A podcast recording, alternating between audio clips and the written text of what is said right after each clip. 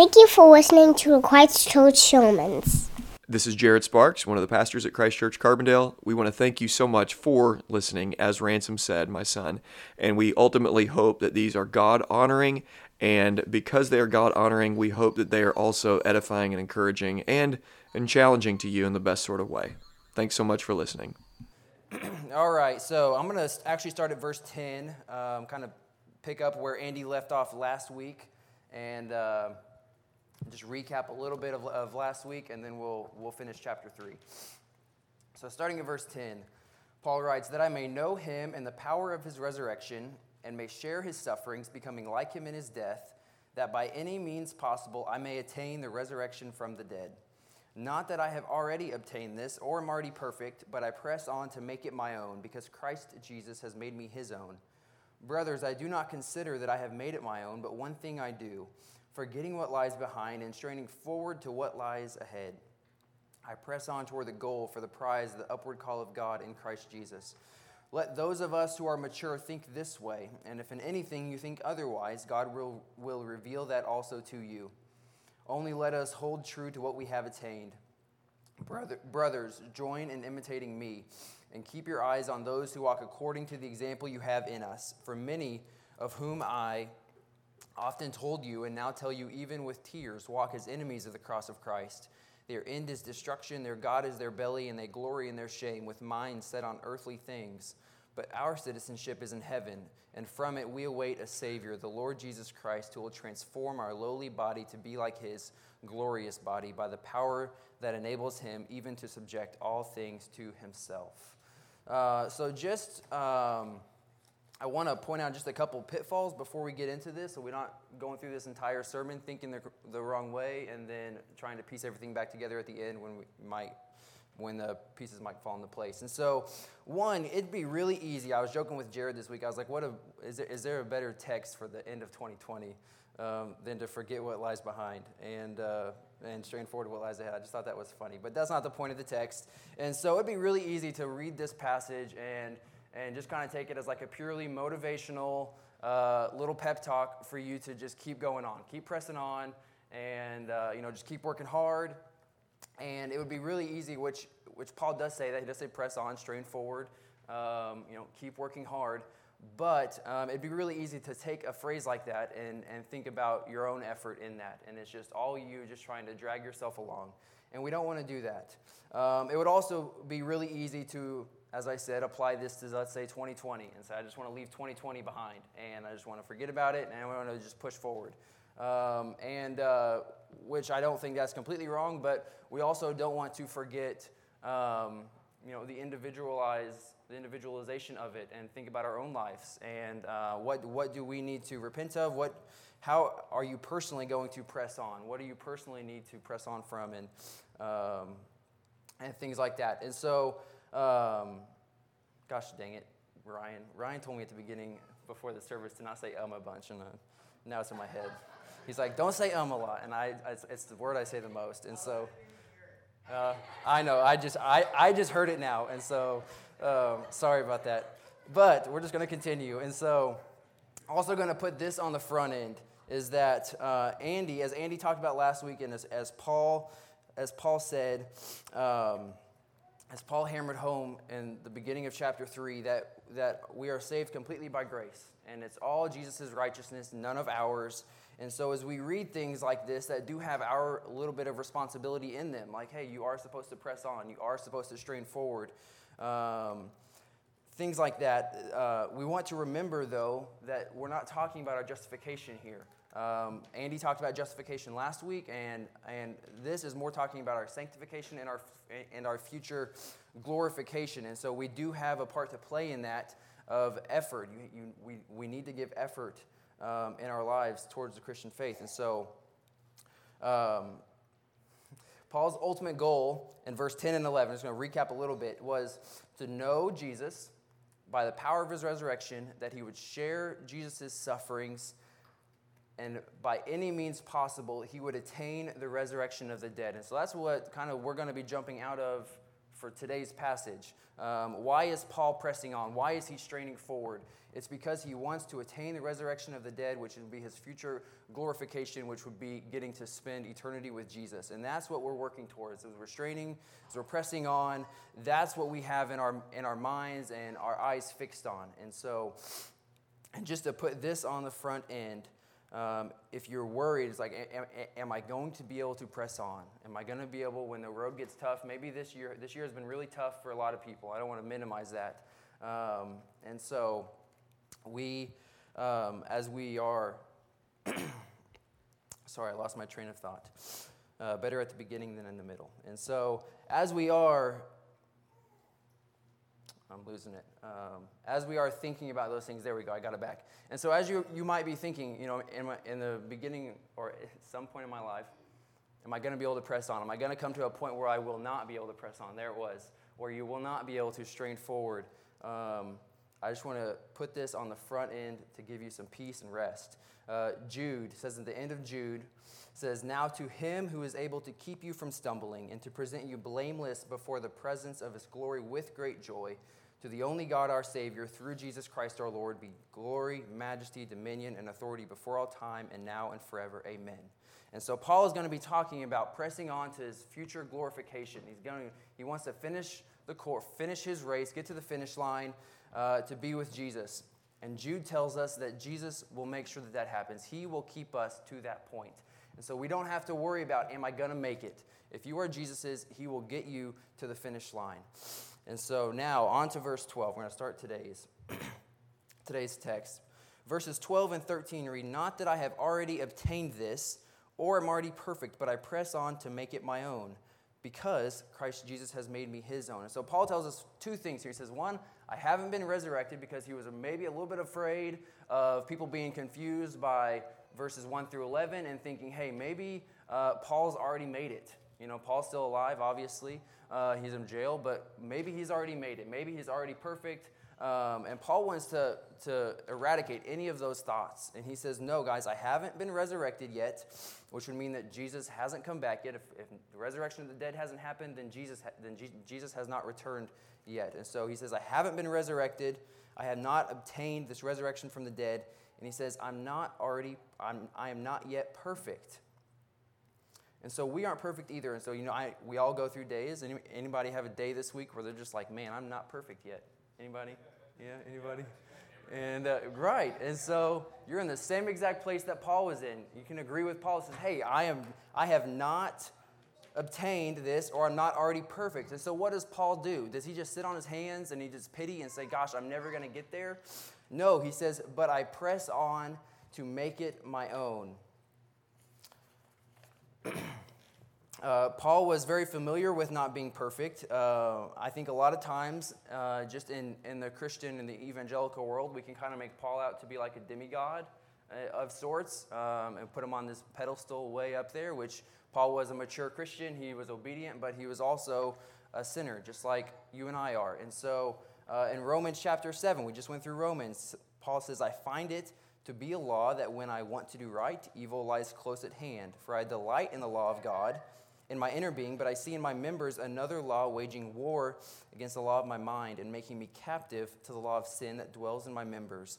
Wretched man that I am, who will deliver me from this body of death? And so Paul, Paul knew he wasn't perfect, and Paul did everything in his power to make sure that we knew that he was not perfect either. And so, uh, and just as Paul said last, uh, as just as Andy spoke on last week, uh, if Paul cannot accomplish his own salvation, given his uh, uh, qualifications, then we certainly cannot either. And so, um, as we press on, we're not perfect yet. We haven't obtained the resurrection from the dead yet. Um, we, can, we just we, we continue to press on. Uh, what does that mean? It means we, we, we seek to obey the Lord, we read the word, we pray, we share the gospel, you disciple your kids, uh, young women, be discipled by older women, older men, disciple younger men, uh, serve in the church, use your gifts. You press on, you just obey. Um, it's not this, this big mystery. Uh, Jesus has made it known to us what he wants us to do. And so, why do we press on though? What's our, what is our motivation when the times get tough and you go through trials, which you will, uh, James says in, in James chapter 1, he says, Count it all joy, my brothers, when you meet trials of various kinds. For you know that the testing of your faith produces steadfastness, and let steadfastness have its full effect, that you may be perfect and complete, lacking in nothing. And so, as we, we're, we're going to go through difficult times, there's going to be trials, and those trials are God ordained.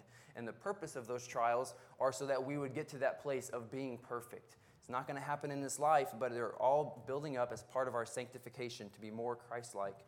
And so, as you as you are going through a trial, instead of pitying yourself or instead of moping, I can do that sometimes, uh, or sit on your hands and just do nothing, or you may, maybe you start to isolate yourself from the church or, or from other believers because you're just going through a difficult time.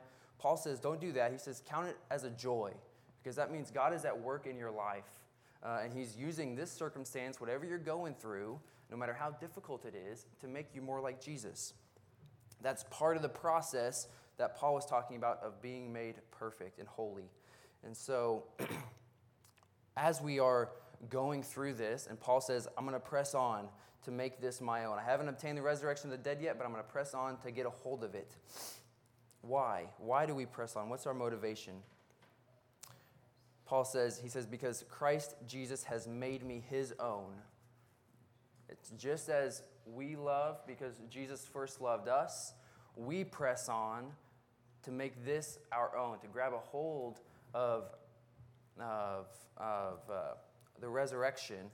We press on to that goal because Jesus has made us his own. And so we make it our own because Jesus has made us his own. This would be much different if it was the other way around and say, I'm going to I'm, I'm gonna press on, and because I'm pressing on, then Jesus is going to make me his own. But it's the opposite. Jesus has made us his own first. It's done.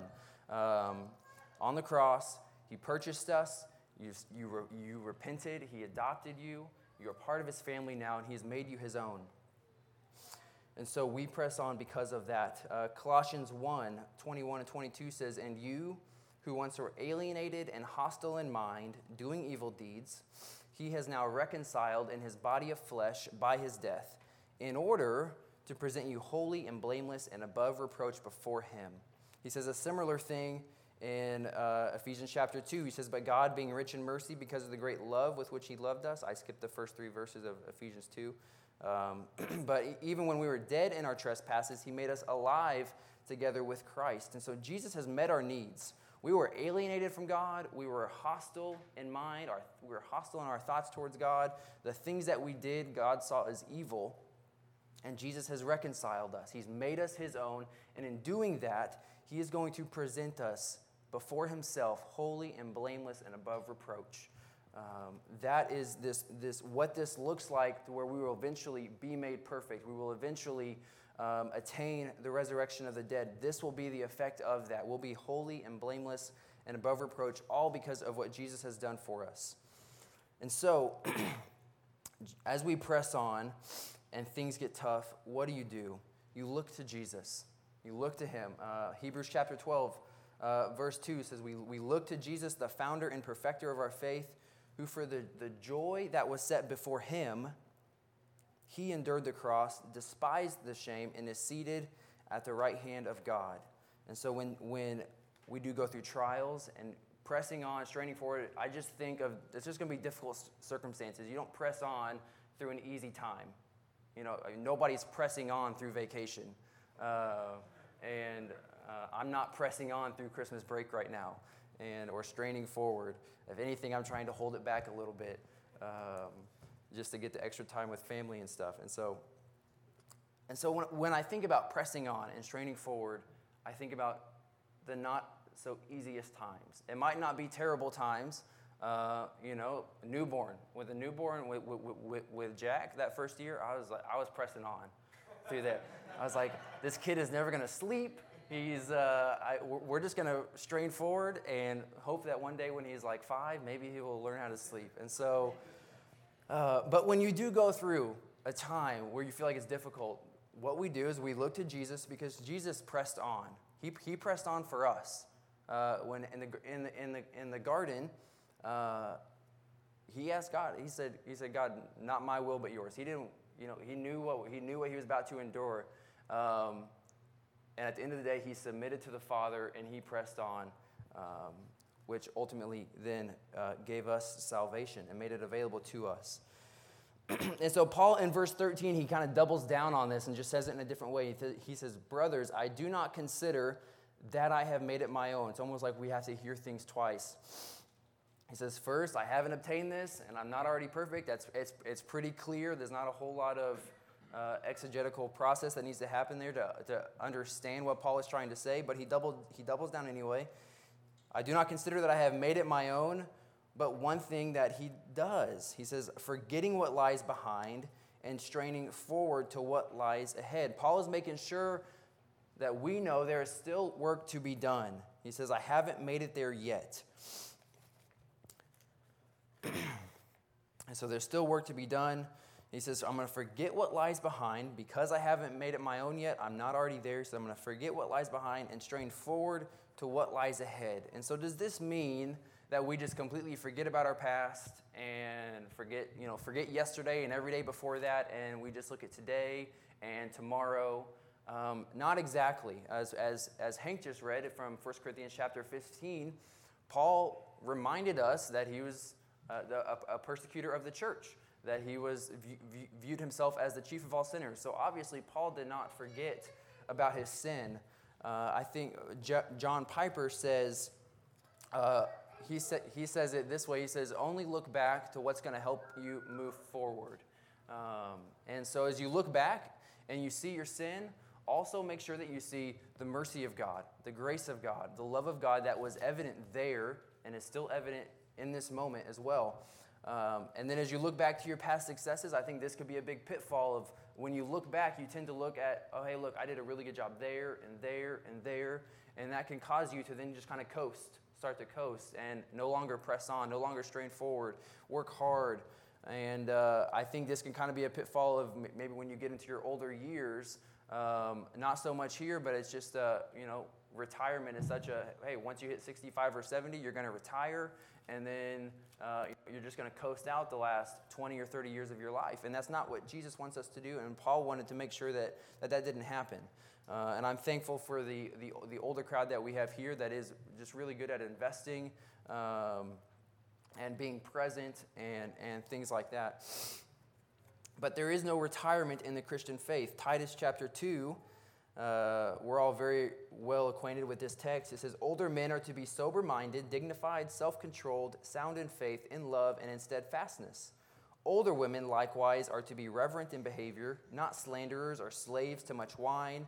They are to teach what is good, and so train the young women to love their husbands and children, to be self controlled, pure, working at home, kind, submissive to their own husbands that the word of God may not be reviled. Likewise, urge the younger men to be self controlled.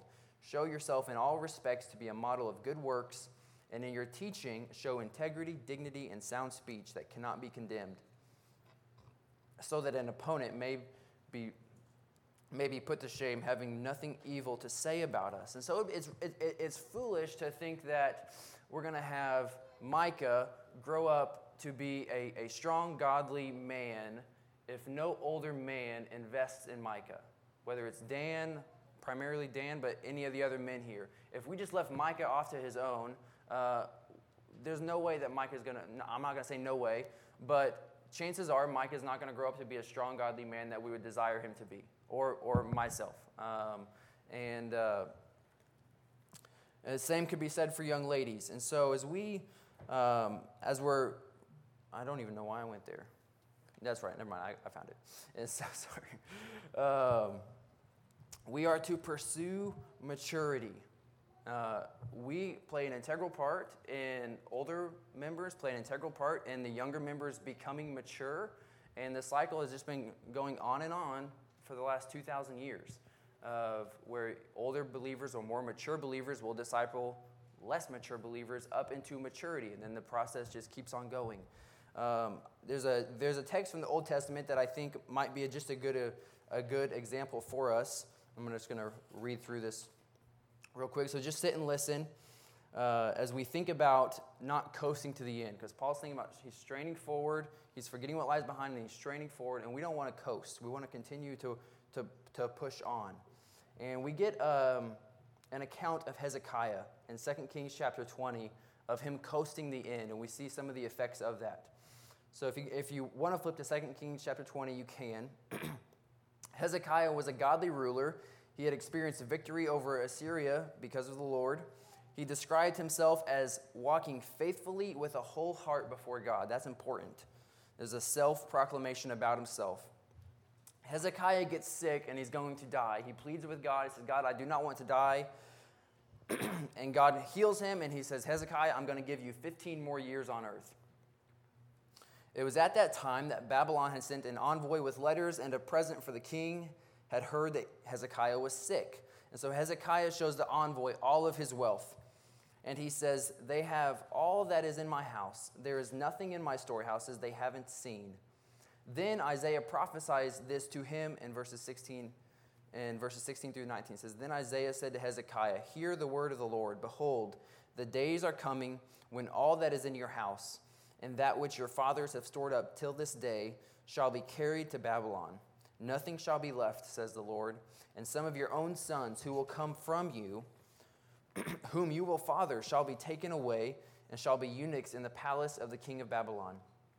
Then Hezekiah said to Isaiah, The word of the Lord that has that, that, that you have spoken is good. For he thought, this is important, why not if there will be peace and security in my days? That was Hezekiah's thought. He, said, he had no regard for the future of Judah as long as there would be peace in his day. Hezekiah dies 15 years later, and Manasseh takes his place. And his son was 12 years old and when, when his reign began and he reigned for 55 years, died at 67.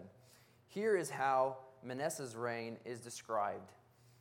And he did what was evil in the sight of the Lord, according to the despicable practices of the nations from the Lord, whom the Lord drove out before the people of Israel. For he rebuilt the high places that Hezekiah his father had destroyed, and he erected altars to Baal and made Asherah and, and Ahab king of Israel had done, as, as, as Ahab king of Israel had done. He worshiped all the hosts of heaven and served him. And he built altars in the house of the Lord, of which the Lord had said, In Jerusalem will I put my name. And he built altars for all the hosts of heaven in the two courts of the house of the Lord. And he burned his son as an offering, and used fortune telling and omens, and dealt with mediums and with necromancers. He did much evil in the sight of the Lord, provoking him to anger.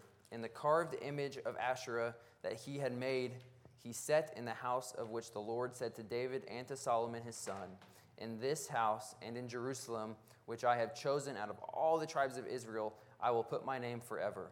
So now, as we think about this, Manasseh was 12 years old when he took over as king. and he was, he, he was 12 when his father had died and he took over. That means that uh, he was about three years, he was, uh, he was born three years into Hezekiah's 15 year of extra life. And so three years had went on. so why did Manasseh rebel if Hezekiah had walked faithfully with a whole heart? Because basically, all that Manasseh saw from his father was a spiritually apathetic father that had the attitude of, why not, if there will be peace and security in my days? And so Manasseh dies, and his son Amon takes over, and he was 22. Um, and he, had only, he only reigned for two years, and then his servants killed him because he was such an awful king. Uh, and he did what was evil in the sight of the Lord. It, it reads, just as his father had done, he walked in all the ways in which his father walked, and served the idols that his father served, and worshiped them. He abandoned the Lord, the God of his fathers, and did not walk in the way of the Lord. And so, because Hezekiah coasted out the last 15 years of his life, the next 57 years of Judah's reign was evil in the sight of the Lord. His sons did not walk with God, they rebelled against God. All because Hezekiah might have done really well for everything leading up to those last 15 years. And then he said, Well, things are going to get bad, but at least my last 15 years will be peaceful and I can just coast on to the end. And that's all that Manasseh saw from his dad, was just a dad that coasted to the end. And we don't want to be believers like that. We want to strain, strain forward. We want to press on. We're going to get back to Philippians now. We, we, want to press on. Luke, uh, Jesus says in Luke chapter 9, no one who puts his hand to the plow and looks back is fit for the kingdom of God. We don't want to coast the end of our lives. We don't want to coast the middle or the beginning of them. Uh, we want to just continue to mature. If you have a, a desire? Does anybody in here have a desire to be a mature believer? Yeah, like that is a godly desire. You need to fan that flame.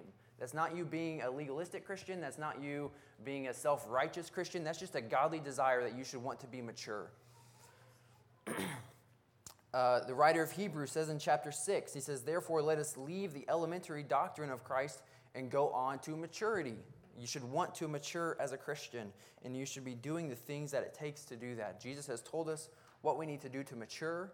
Um, abide in Him, pray, read the Bible. As we do these disciplines, it just so happens that the Spirit brings us to maturity uh, in the company of other believers.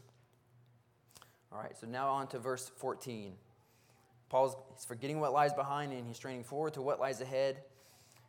And he tells us what he's pressing on for. He says, I press on toward the goal for the prize of the upward call of God in Christ Jesus. This is the same thing that he said in verse 11 that by any means possible he may attain the resurrection of the dead. That's the prize that we are running after, that we're moving towards, that Jesus is going to keep us until we get there.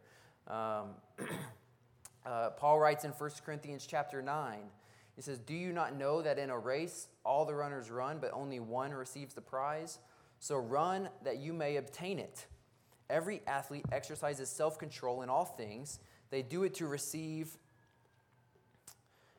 a perishable wreath, but we an imperishable. So I do not run aimlessly. I do not box as one beating the air, but I discipline my body and keep it under control, lest after preaching to others, I myself should be disqualified.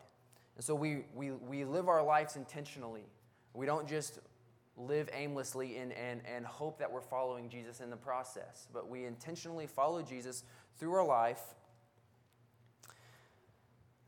And that is in the act of, of pressing on towards this prize of glorification.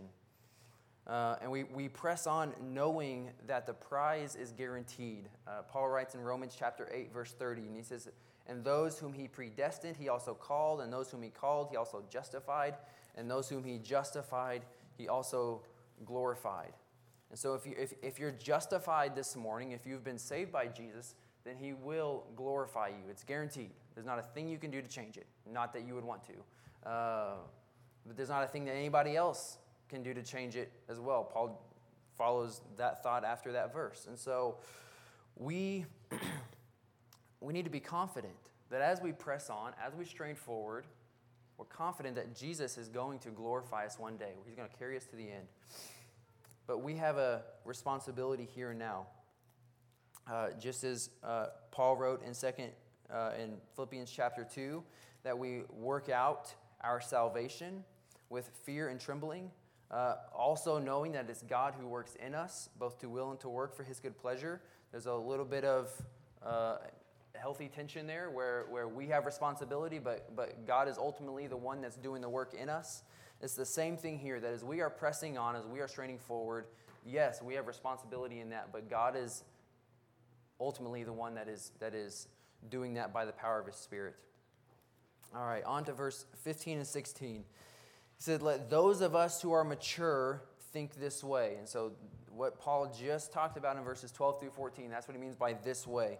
Let those of us who are mature think this way, and if in anything you think otherwise, God will reveal that also to you. And so, what Paul is saying, he's saying that this view of pressing on, straining forward, of salvation in verses 1 through 11, this is a view of maturity. This is, the, this is how a, a, mature Christian should think about these things. and then he's, he ends that with the back half of, of 15. He says, God will reveal that also to if, if you think differently, if you have different thoughts about that, I trust that God's going to reveal the truth to you uh, as you grow in maturity. Uh, there's a lot of of, of, of, things that, you know, as you were a, a younger, less mature Christian, and if you think back to that time to where you are now, there, you've probably had some views that have changed. And you've, you've just grown in your understanding of the Word, understanding of God and Jesus and salvation. And, uh, and so, what we need to do, I think what Paul is here is trying to um, kind of foster here is, is there are going to be different views in the church. Do not let them disunify you or I, I don't know if that's a word. Be in unity. Um, uh, be humble with one another give grace to one another because there's going to be different, we have different views here. Uh, if you were to talk to everybody in the church, we're not all, you know, ABC uh, in terms on every single, on every single, I would say most of us are pretty similar, but, um, but for those who are lacking in maturity and they need just uh, some discipleship and some further knowledge and understanding, we want to be uh, humble with them and show them grace and uh, you know don't just beat them over the head until they believe what you believe um, unless it's necessary. I don't know. Um, you know jared might need to do that with me sometime. We'll see. We'll see after today. Um, but um, for those who are mature how have they gotten to that point? Um, or if you are mature you know, you might be wondering that. And so 1 Corinthians, Paul writes in 1 Corinthians chapter 2, he says, Yet among the mature, we do impart wisdom. So there's, there's imparting wisdom going on among the mature. Although it is not a wisdom of this age or of the rulers of this age who are doomed to pass away. So it's not, it's not some earthly wisdom that, that some guru has given and, you know, this further enlightenment. It's nothing like that. It says, But we impart a secret and hidden wisdom of God which God decreed before the ages for our glory. None of the rulers of this age understood this, for if they had, they would not have crucified the Lord of glory. So, this wisdom that we have, where as you get mature or as you become mature and you, do, you gain more and more wisdom, um, that wisdom that you have been given, it's not from life experience or, or you know, from some self help or Oprah or something like that, but God Himself by the power of his spirit, has imparted that wisdom to you. It's, it's, it's godly wisdom. It's, it's wisdom that the world does not understand. It's when we make decisions that the, based on that wisdom and the world just calls it foolishness, um, whatever that decision may be. And so, and then in verse 16, I think, yeah, verse 16, he says, Only let us hold true to what we have attained. Again, just kind of fostering this idea, this idea of, hey, be unified as well. You know, don't, don't let there be div- divisions and disruptions in the church that would break the church apart um, over, o- over things like this that are just a, from, due to a lack of maturity. Um, but when he says, let us hold true to what we have attained, what he's saying is just obey to the level of maturity uh, that you're currently at. If you know something is sin, then don't do that. Um, and there, there, you know, when you're been following Jesus for 50 years, your sin has been revealed to you in a much greater way than somebody who has been following Jesus for two weeks. And so, things that they don't see as sin, you would see as sin. And so, um, their level of obedience, yes, we want to call them higher and, and deeper. Um, but, uh, you know, we want to obey to what we have seen as true and that, that which God has revealed to us. And then ultimately knowing that as there will be less mature believers in the body, that God, as just as Paul writes in Philippians 1, that he will, um, he will complete the good work that he began in them, just as he will complete it in you uh, on the day of Jesus Christ. When Jesus returns for us, that work will be complete. Again, this idea that uh, we, will, uh, we will be perfect one day, we will attain the resurrection of the dead. Uh, God will complete everything that he has set out to complete in us on the day of Jesus Christ. All right, then verse 17. Um, about two more sections. We're going we're, we're to do verse 17, 18, 19, and then 20 and 21. Verse 17 says, uh, no, that's not right. Brothers, join in imitating me, and keep your eyes on those who walk according to the example you have in us.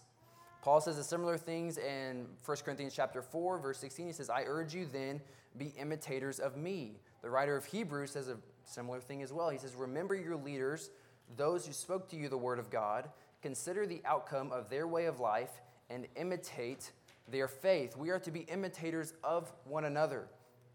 So, can you confidently say, say you're, let's say you're discipling somebody that's, that's younger, less mature than you in the faith, can you confidently say to that believer, hey, imitate me, and know that they would be genuinely following Jesus? That's what Paul is saying here. He's saying, hey, imitate me. And I know that as you imitate me, you will be following Jesus, like for real. Um, that is a. Uh, this is, I I think, for somebody to say, hey, imitate me, this is going to be somebody that, that, that, that's active in their faith. If, if, if you're lukewarm right now and you just kind of come and sit in a pew and leave, or you know somebody like that, that, that's usually not somebody that wants a spotlight on them and they're saying, hey, imitate me. Not that Paul is trying to be uh, self righteous and he's saying, hey, look at me, you guys got to do as I'm doing because I'm getting it all right. Uh, but Paul knew, uh, he knew, well, what was obedience? And that's what we're, that's what we're called to. We're called to obedience. And so, uh, as, as Paul, Paul said and the writer of Hebrews said, um, we want to look to those people and imitate their faith. We want to look to mature believers and say, hey, how can I do what you are doing?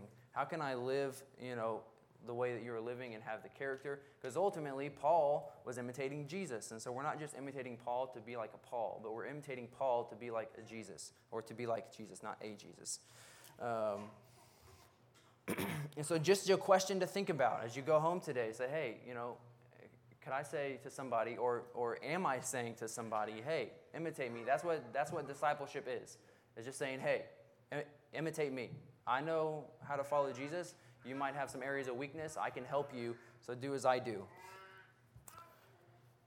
Verses 18 and 19, for many, we kind of get into two distinctions here as, as Paul wraps up chapter 3, uh, or as this uh, wraps up this part of the letter.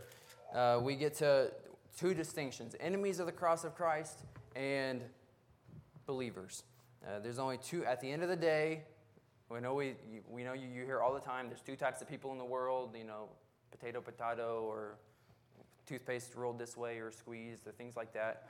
Um, Becky's a squeeze, I'm a roll, and it just it frustrates me. But uh, mainly because I end up having to like you, you you have to roll it at the end anyway to get the rest out. So why squeeze it the whole time? Uh, anyway, that's off topic. There really is there really is two types of people in the world. There are believers and there's non-believers. At the end of time, there will be two types of people in the world: those who have trusted Christ and those who have not. And we get some de- a description of both of those type of people here at the end of chapter 3. Verses 18 and 19, Paul says, For many of whom I have often told you, and now tell you even with tears, walk as enemies of the cross of Christ. Here's the description Their end is destruction, their God is their belly. They glory in their shame with minds set on earthly things. Um, we were on our way here, and we had gotten a wedding invitation from a friend and just had the wedding had to get rescheduled, and it just had to, uh, new information on it for next year. And and Becky was like, you know, all of this information could have been just sent out via email or text message, and you know, who knows how much money was spent on um, on these things, you know, and we, we all have things like that. Um, we did invitations, so obviously we could have just sent out that inf- that information that way. Um, uh, but but it got me thinking, like, if if this world is all that you have and you don't want to it's it's you know once you end your life and then, then it's it's over you know? And so you want to for those type of people they want to enjoy they don't want to miss a moment of this life. They don't want to miss an experience or a land or you know a milestone or anything they need to do all the things that's why i think non-believers spend like 30 grand on weddings because it's this great glorious day but it is one of few glorious days of what they think will be a 90 year existence at most and so um, but you know, obviously, like we did invitations, they're not bad. You know, but it's just kind of the concept behind it of there's more to this life than this life. There's more to our existence than, than this life. But for those who are enemies of the cross of Christ, this life is all that they see, it's all that they have. and their end is destruction. Um, in uh, 2 Corinthians chapter 11, Paul writes, for such men are false apostles, deceitful workmen, disguising themselves as apostles of Christ. So there are enemies of Christ on the outside of the church, and there are some on the inside. Paul's talking about the ones on the inside. Um, there's both. And no wonder, for even Satan disguised himself as an angel of light. So it is no surprise if his servants also disguise themselves as, disguise themselves as servants of righteousness. Their end will correspond to their deeds. Their end is destruction. And this is why Paul was brought to tears, because their end is not just destruction and cease to exist. Uh, their end is eternal torment, paying for their own sins for all eternity. 10 billion years from now, they won't be any closer to the end than they are on the first day. It's just like for those, on the, for those of us on the other side, 10 billion years into heaven and the new heaven and the new earth, we won't be any closer to the end than we were on the first day. Um, the same is qualif- or the, it's, it's same for both sides. And so that's what brought Paul to tears because they're walking as enemies of the cross of Christ. And just as we saw earlier, they cannot save themselves in, Colossians chapter 1. They need Jesus to save them. Jesus needs to reconcile them to the Father. We have a role to play in that. Um, their God is their belly. It doesn't just mean that they, they like food um, and you know all their life revolves around food, even though that's kind of how America is. Um, but their God is their belly, saying that, that their God is themselves. Whatever they desire, whatever they want to have, themselves are they are their own God. They're going to serve themselves. Uh, Romans chapter 16, uh, verse 17 and 18 says, I, I appeal to you, brothers, to watch out for those who cause divisions and create obstacles contrary to the doctrine that you have been taught. Avoid them, for such persons do not serve our Lord Christ, but their own appetites. And by smooth talk and flattery, they deceive the hearts of the naive. Last, or not last, but next, they glory in their shame. Uh, that which we see as shameful, they glory in it. We see that all over today. Uh, but it hasn't just been an, an, issue of today. Nothing is new under the sun. Um, but things like abortion, you see women glorying in abortion, and we know that is shameful. You see um, the, just the sexual perversion of the day, um, and that's, that's, it's, it's glorified. It's put on a pedestal. It said, hey, you need to, you need to live like this. Um, we know that that is shameful, and God will bring that um, God will, He will bring that shame there or upon them. Last, what's kind of the last descriptive of this? It says, Their minds are set on earthly things. Colossians chapter 3, what's our response to earthly things? Where are our mindset supposed to be? It says, Put to death, therefore, what is earthly in you sexual immorality, impurity, passion, evil desire, and covetousness, which is idolatry. On account of these things, the wrath of God is coming. We want to put to death the earthly things in us because it's on account of those things that the wrath of God is coming to justly judge. it's the whole reason Jesus had to come and die for us because we set our minds on earthly things, we set our minds on ourselves. We were once enemies of the cross of Christ. We have not always been citizens of heaven, as we're going to see here to end, to end things. Um, we were once, verses 18 and 19. Think that's, that's, that, that's also why Paul was brought to tears. He was once an enemy of the cross of Christ. He once persecuted and killed those who were citizens of heaven.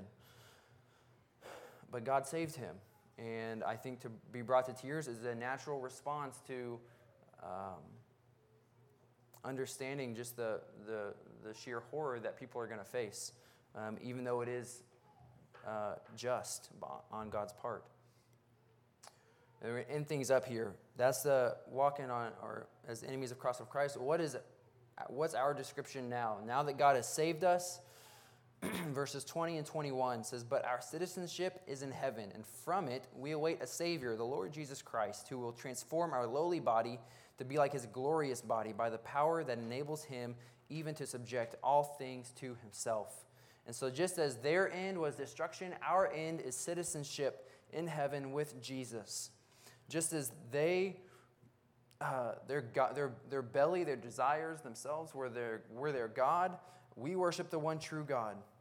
Just as they gloried in shame, we glory in God and what He has done, what He is doing.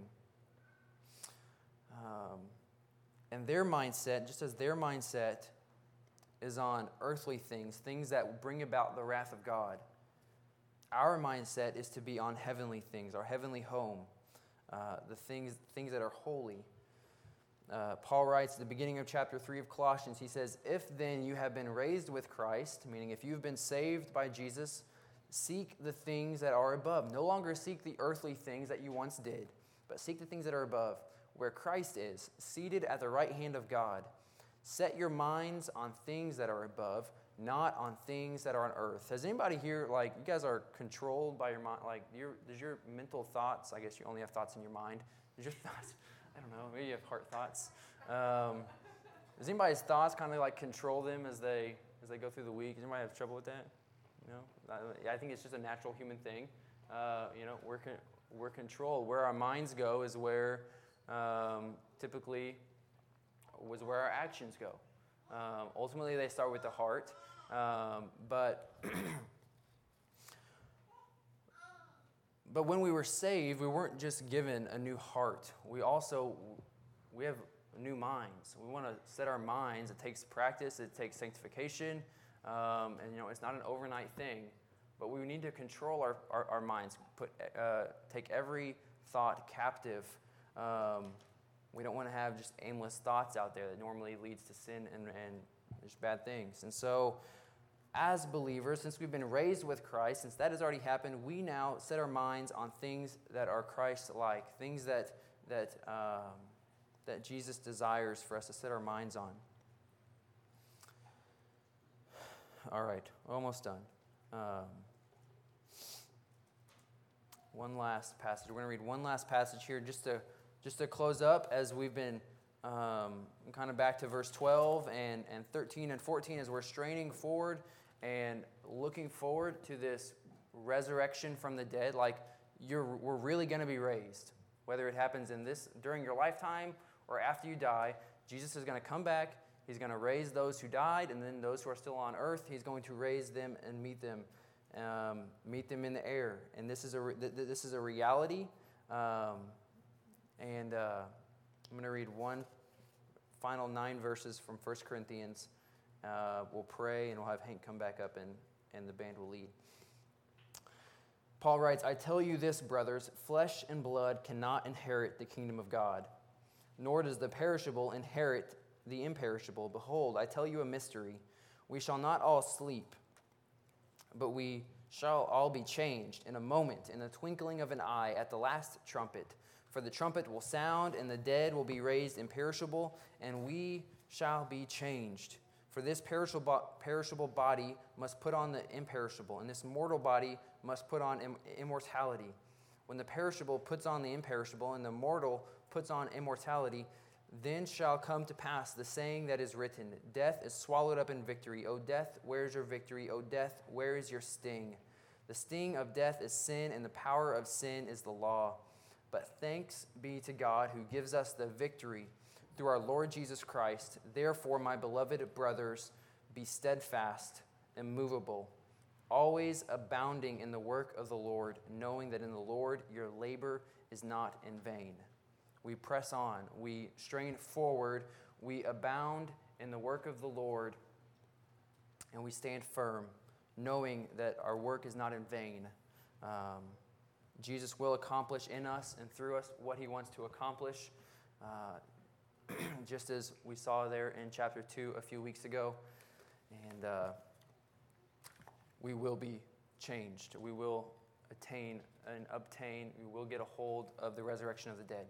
Uh, let's pray. Father, we thank you that your promises are sure. Um, you know, we don't have to worry if you're going to change your mind we can be confident. Uh, we can live this life with confidence, with a sure hope, God, that you are going to uh, not only keep us day to day, but you're going to keep us for the rest of our life. We are yours forever. And just as you have justified us, you will also glorify us. God, you're faithful. Um, we believe this, and we pray that you would help us in the coming days uh, just as you're working in us and you're willing in us, God, we pray that you would help us press on and strain forward. Help us be encouragers to one another. Uh, we don't want anybody to be left behind here, God. We want to continue to encourage just as we do every week. Um, and God, just help us continue to move forward. In Jesus' name, amen.